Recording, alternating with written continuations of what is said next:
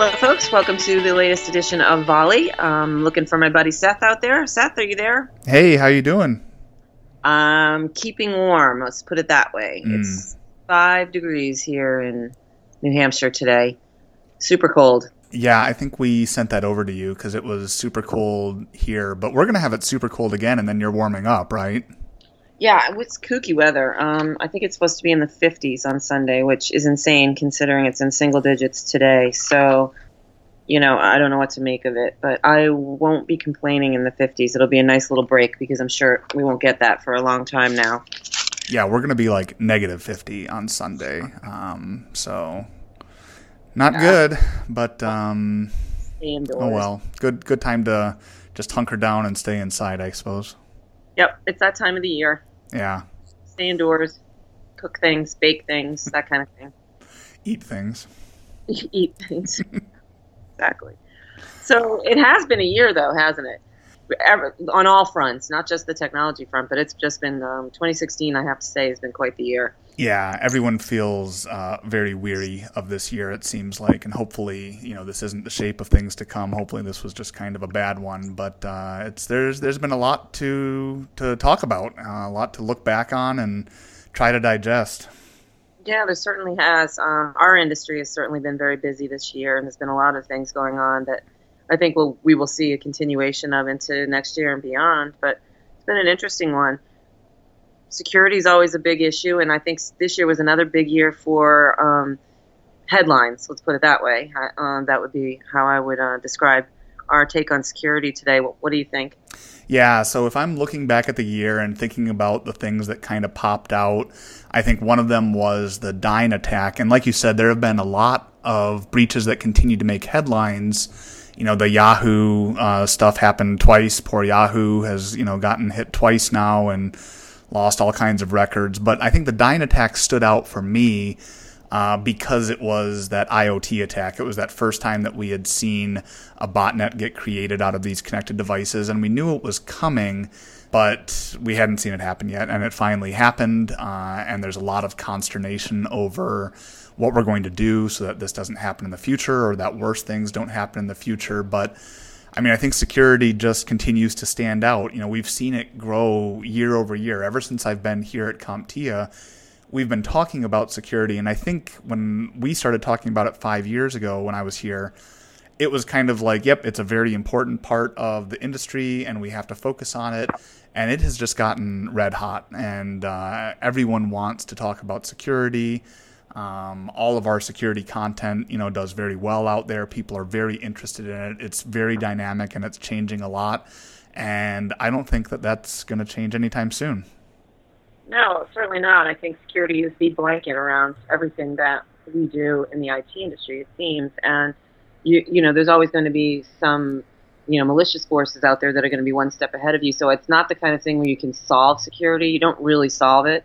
You solve it for the moment, and then something new comes up, and then you've got to think of a new solution.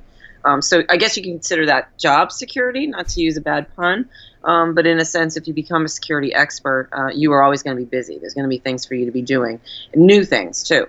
Yeah, um, I, yeah. I, I mean, I agree with you on the Dyn attack. I thought that was a, a telling one, especially because it had to do with I O T, and you, you do see people scratching their heads right now thinking whether that's going to be a big setback for Um, I O T deployment and adoption. Yeah, and you also see people asking, you know, what is that going to be the one that finally gets companies thinking more about security? Because there's, you know, plenty of data out there, some of our data and some data from other places that shows that companies still aren't really revolutionizing their security approach. They may start to realize that the technology part of it has to grow beyond firewalls and antivirus, and they have to start adding some new tools to the toolbox. But we've been saying for a while that modern security is the technology along with processes uh, like risk analysis or compliant management, along with end-user education, because the entire workforce is using technology. And for many people, their their technology usage is kind of outpacing their security awareness. Uh, and, and so they're becoming the weakest link in the chain. And you just don't see a lot of companies kind of taking that three-pronged approach, really taking end-user education uh, seriously, things like that. Um, and, and so you, you think about all of these breaches that have happened, and the the Dyn attack or the Yahoo attacks or or the Target attack that kind of kicked off all of these mega breaches. A lot of bad things haven't happened to companies. Um, you know, like maybe, you know, Target fires a few people and they bring in a new head of security, but they didn't go out of business. You know, people didn't stop going to Target and using their credit cards. And for the most part, that's that's been the case. Um, you know, Yahoo with the recent one this week, maybe that puts their the standing of their Verizon deal on a little bit shakier ground. Um, but there really hasn't been this momentous occasion where companies, you know, across the board feel like, well, we're, we're forced into do, doing something here, and the government hasn't felt the need to step in and start trying to regulate things. And and as IoT comes down the pipe and some of these other technology tools that are going to have their own individual security issues, I think it's going to take bigger and bigger things before we start seeing action be taken. Yeah, it's a bit of a head scratcher why we haven't seen more, and I think that it's going to take two things. I think there needs to be more of a customer revolt. I, I agree. I think that when, you know, the end customer who is affected um, does something about it, you know, either boycotts a particular uh, organization for a breach or starts demanding some sort of regulation or um, or a punitive type of action that gets taken um, at a government level. And then I do think the government probably needs to get more involved. Now, um, I, I question whether that will happen with the new administration, because I think that regulation is not is, is kind of a um, something that they don't want to do, but we'll wait and see because we really don't know yet. Uh, I do know our policy team works pretty uh, extensively on the Hill about rules and regulations around data breaches and, and some of the things that the government at least does on a state-by-state basis. I don't know all the details, but I do think it needs to be, like you said, this three-pronged approach um, across the board. And until somebody gets punished, I think in some significant way, uh, we may continue to see these sort of headlines. Yeah, I think so. So uh, we'll have to get used to them for a little while. Mm-hmm.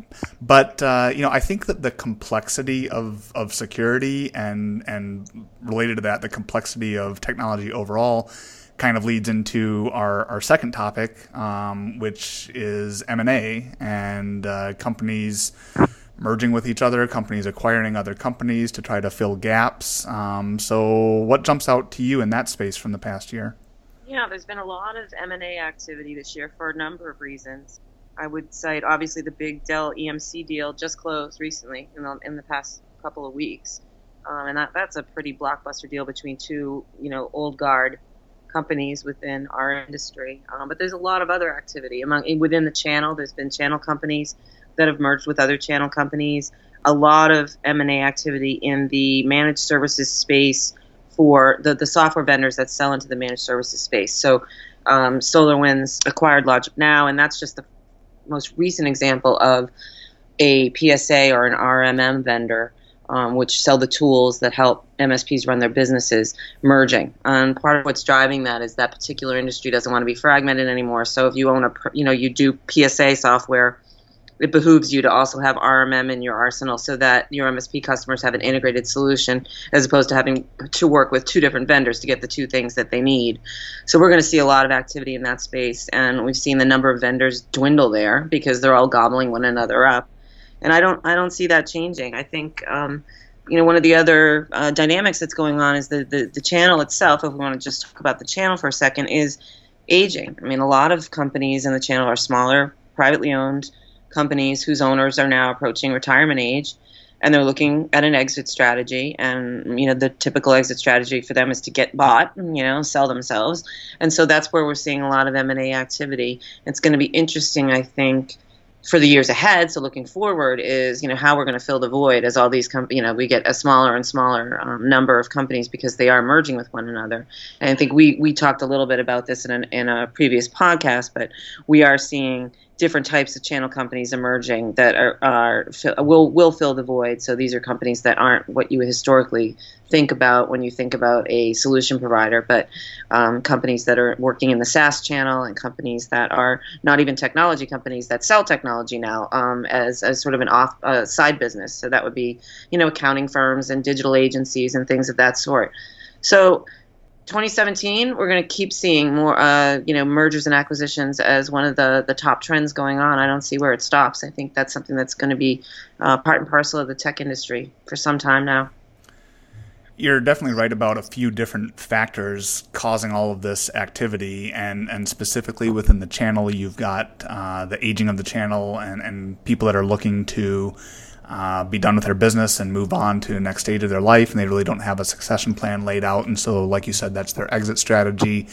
And then being in the technology space, I think, just adds to that, where we've talked before on, on the podcast here about the technology stack changing, and, and different parts of the industry are starting to uh, emerge and really be the growth opportunities, and other parts of the industry that have kind of been the long-standing pieces that people have built their business on and, and made a lot of profit on are starting to become a little bit more commoditized. And so you've got kind of that commodity activity that might be driving some consolidation.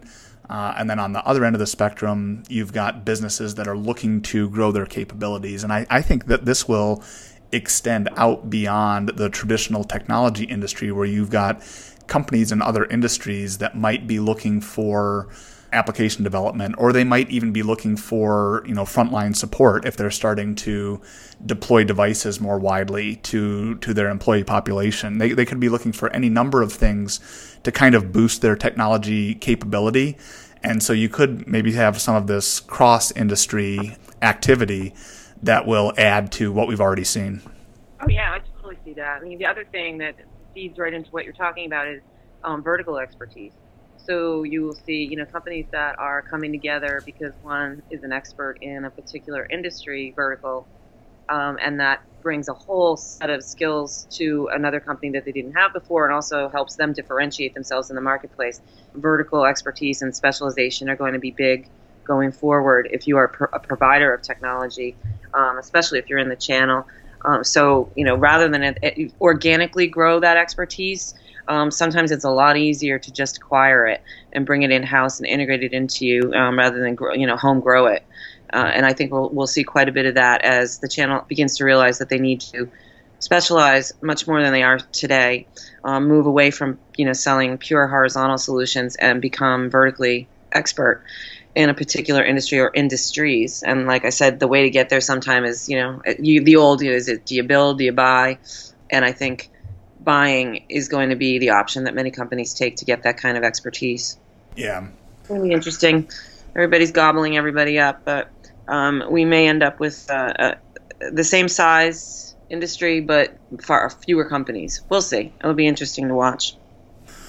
Well, one of the things that we keep mentioning here in this discussion is software, and that's been uh, part of our discussion at, at CompTIA here for the past few months, is really trying to understand how software, software as a service can, can fit into some of the activities that we've been driving for a while. And another item that jumped out from the past year in the headlines was uh, the success of Pokemon Go, uh, which was maybe a little short-lived, uh, and maybe that's to be expected. I don't know that something like that would really be sustaining for uh, months and months. But at the time that it came out, I mean, it certainly made all kinds of headlines, and you would go out on the street and see many more people than usual looking down at their phones and holding their phones up. Uh, and and so whether or not, you know, Pokemon Go itself is this, you know, singular event that uh, that has really changed viewpoints, I think it does highlight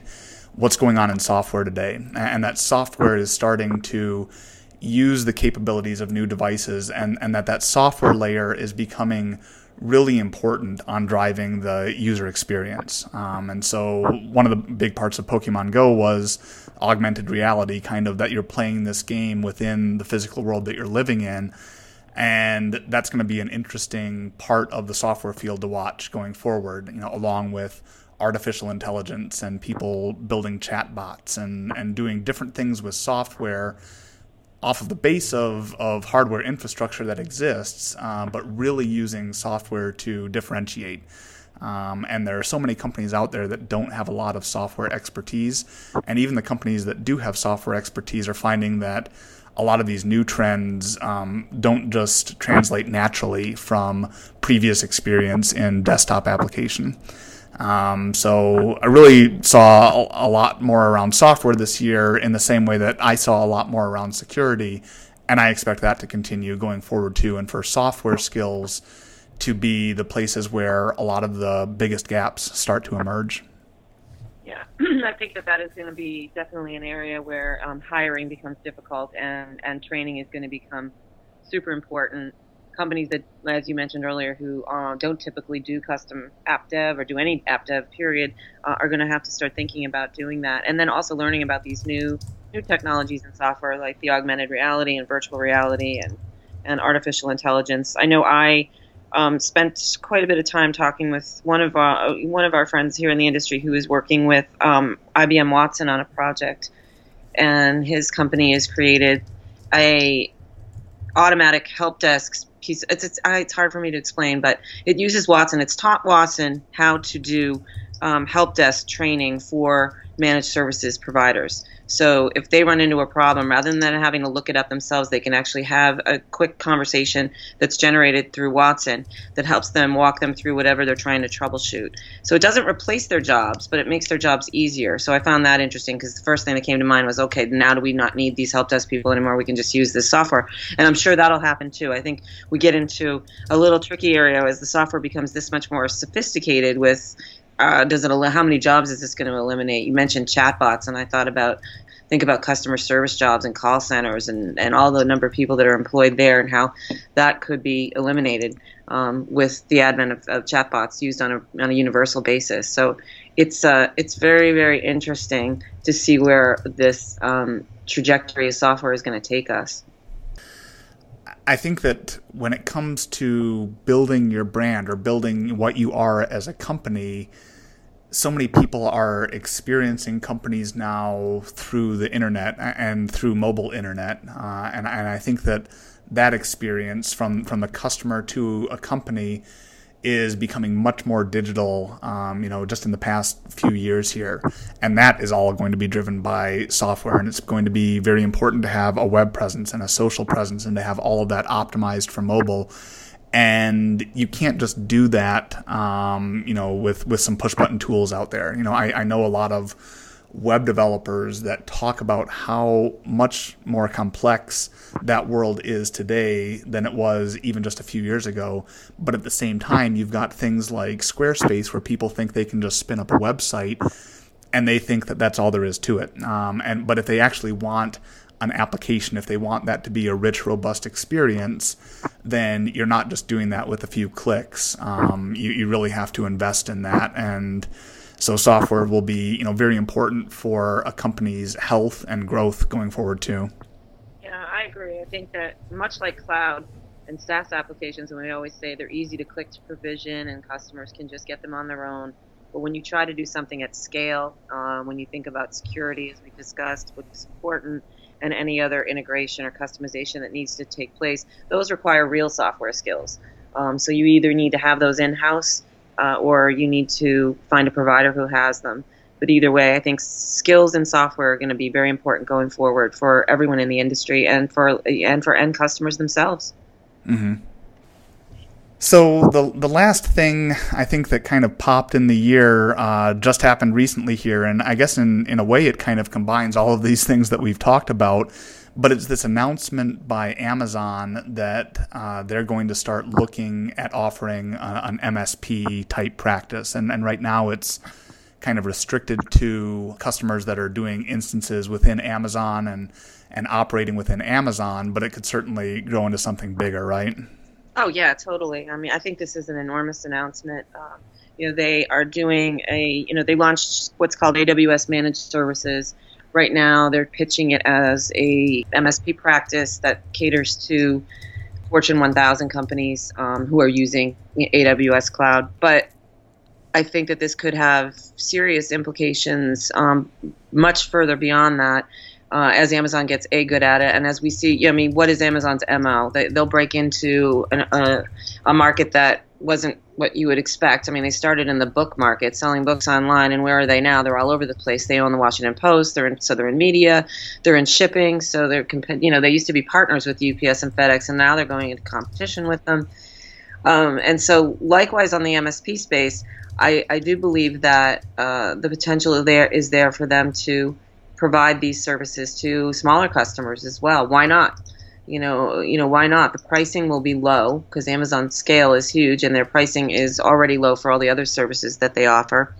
And you know, I, I don't want to say that the M S P, the, today's M S Ps are in peril. I don't want to be, a, you know, a, a doom and gloom person, but I think it would be foolhardy to think that Amazon is just going to confine what they're offering to M S Ps to these very large, large companies. I, I really think that we could see this go down, move down, downstream. Um, so it will be interesting to watch because I'm sure there will be lots of bumps and hiccups for Amazon to get there. However, uh, I think it's time for the broader M S P community to, you know, open their eyes and think about how they can add more value, differentiated value uh, to what they offer, because I do think they're going to run into a big giant sometime down the road. It won't be next year necessarily, but it will be as, as Amazon figures out a way to scale down. Um, I think that that's going to be uh, something that they need to make sure that they're keeping an eye on. You know, they, they talk on their portal about using other partners. You know, they're they're not necessarily positioning themselves as the one-stop shop for all of this, that they can just handle all of it by themselves. Um, but I, I think it does indicate this move in the way that I T gets done, and, and the fact that I T can get done, and, and large parts of I T can get done now through simpler methods, and, and maybe by, you know, outsourcing into a very large company that's got the scale to build out some of these resources. Uh, and and kind of related to that is that there's been this topic of vendor lock-in in the cloud for the past several years. And, and just this year, I noticed a, a little bit of a change in that, where if you've got these really large companies and they're able to provide a lot of benefits and a lot of services, and they're able to p- provide platforms for innovation.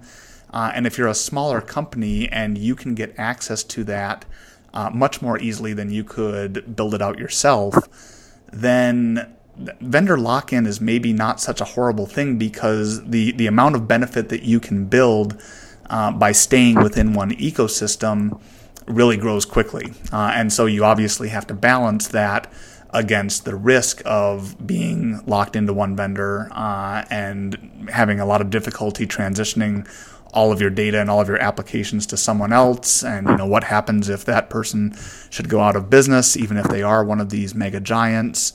But it's it's a really interesting dynamic, I think, that's happening in the practice of I T, and, and you're right that, you know, M S Ps have a chance here to respond to that and, and to evolve into something that fits this, this new model a little bit better.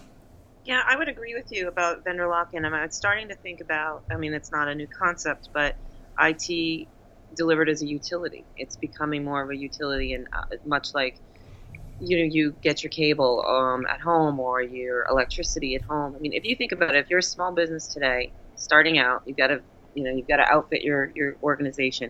If you're able to place an order online to an Amazon, for instance, um, and they're going to provide you, you get to pick your services, you got a menu of what do you need, and you go and click, click, click for the things that you need, and you start being billed monthly, and they're managing it all for you, and the price is low, because it's, it's uh, they're able to price low because they're such a large company.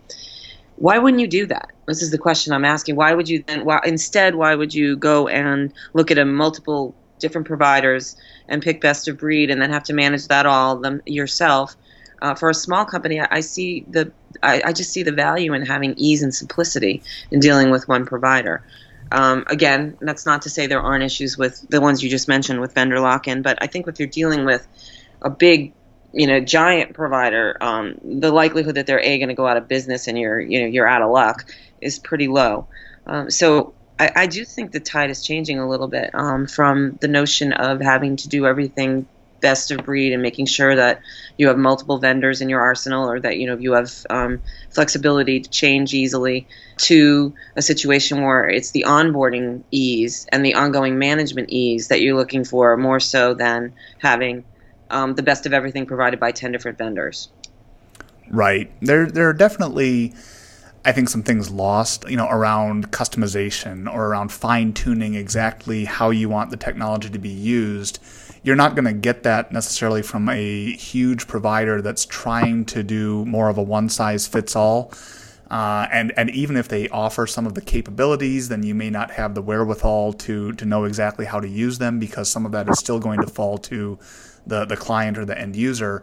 But the question is, how many companies are looking for that, at least, you know, at, at, at the start? You know, how many companies are going to be able to take huge steps forward with without customizing an approach or without building a new architecture?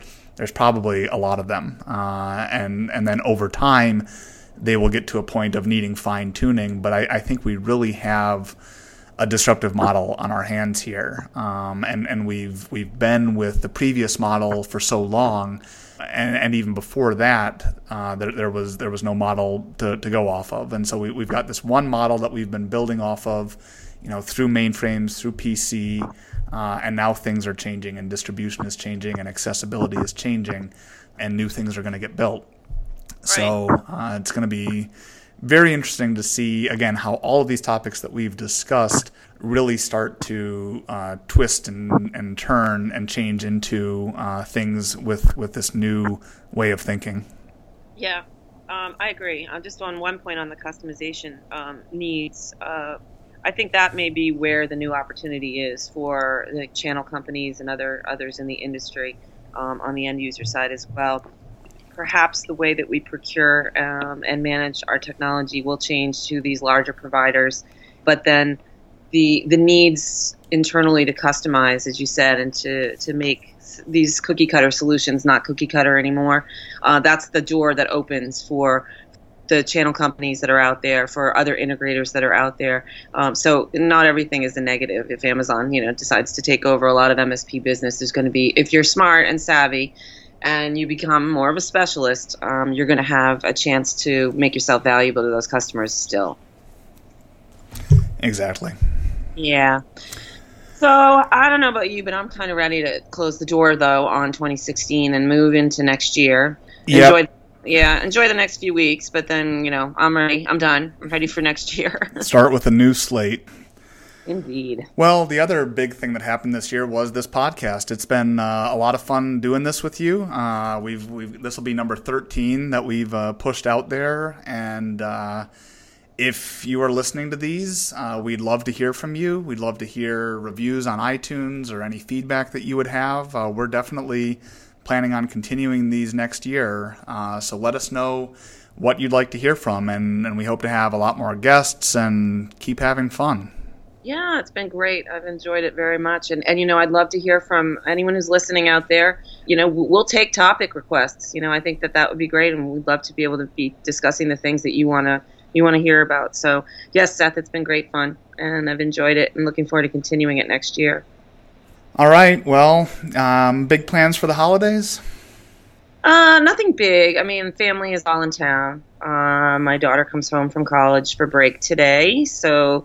Um, she'll be around, and we've got other family in town, and should be a nice, nice time. Hopefully, once the single-digit temperatures go away, it'll be we can spend some time outdoors, and I hope to get on the slopes and ski a bit.